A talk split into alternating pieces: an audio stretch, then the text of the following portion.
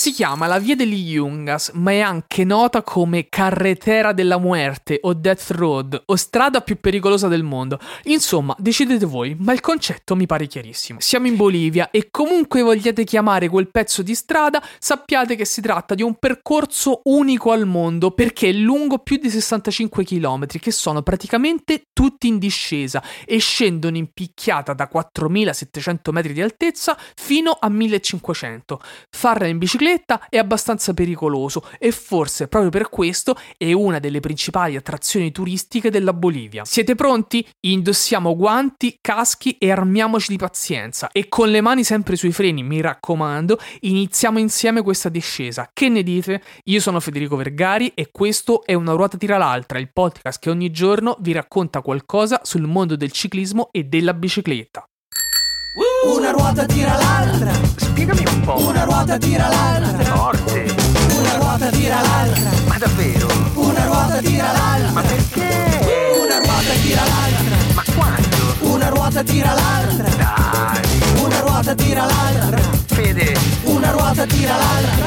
Altro? Come si affronta una discesa mortale a una temperatura sotto zero? Sembra che questa strada sia stata costruita negli anni 30 del secolo scorso dai paraguayani fatti prigionieri in Bolivia durante la guerra del Chaco. La via degli Yungas ha assunto il malaugurato soprannome Carretera della Muerte perché era una strada sterrata, stretta e molto in pendenza, con burroni altissimi e ovviamente non c'erano parapetti.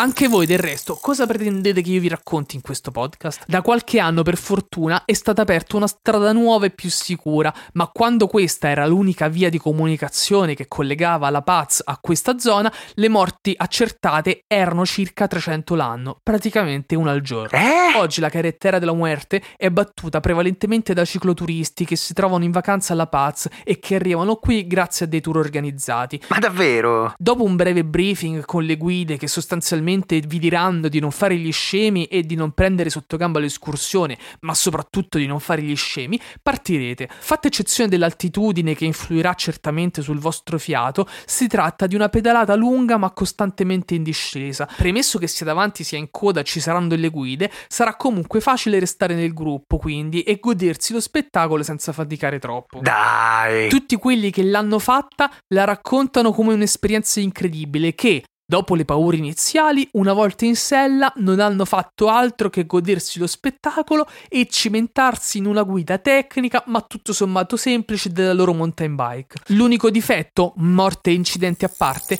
la partenza, che avvenendo al mattino presto e a oltre 4000 metri è quasi sempre sotto zero. Per questo è fondamentale procurarsi il giusto equipaggiamento, come dice del resto quel famoso detto dello sport, per il quale non esistono condizioni avverse, ma solo cattivo equipaggiamento. Bene. Allora fate vostro questo detto e lanciatevi con cautela alla conquista della strada della morte, che, almeno in questo caso, non è mai stata così piena di vita. Dai. E adesso Operazione Squalo.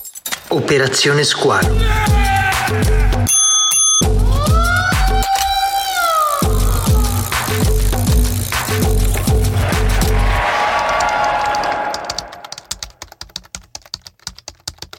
Erano ormai in macchina da diverse ore e Flavio, che stava guidando con una certa fretta, non aveva più raccontato nulla ai suoi due soci che a quel punto decisero di attuare una protesta silenziosa nei confronti del loro amico. Dormire. Poi, a un tratto, un urlo. Ragazzi, siamo arrivati! Benvenuti a Maratea!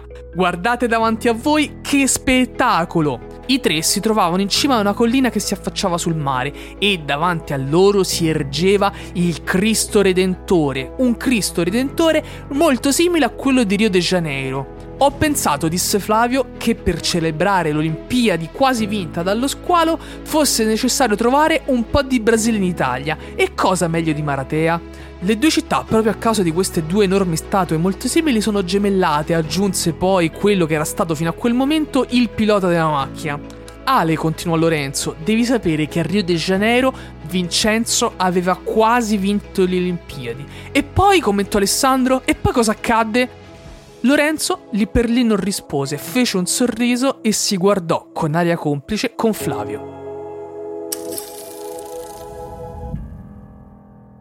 Quello che avete appena ascoltato è Operazione Squalo, un racconto a puntate contenuto in una ruota tira l'altra, dove vi raccontiamo un viaggio di amici alla scoperta delle strade che hanno fatto la storia di Vincenzo Nibali.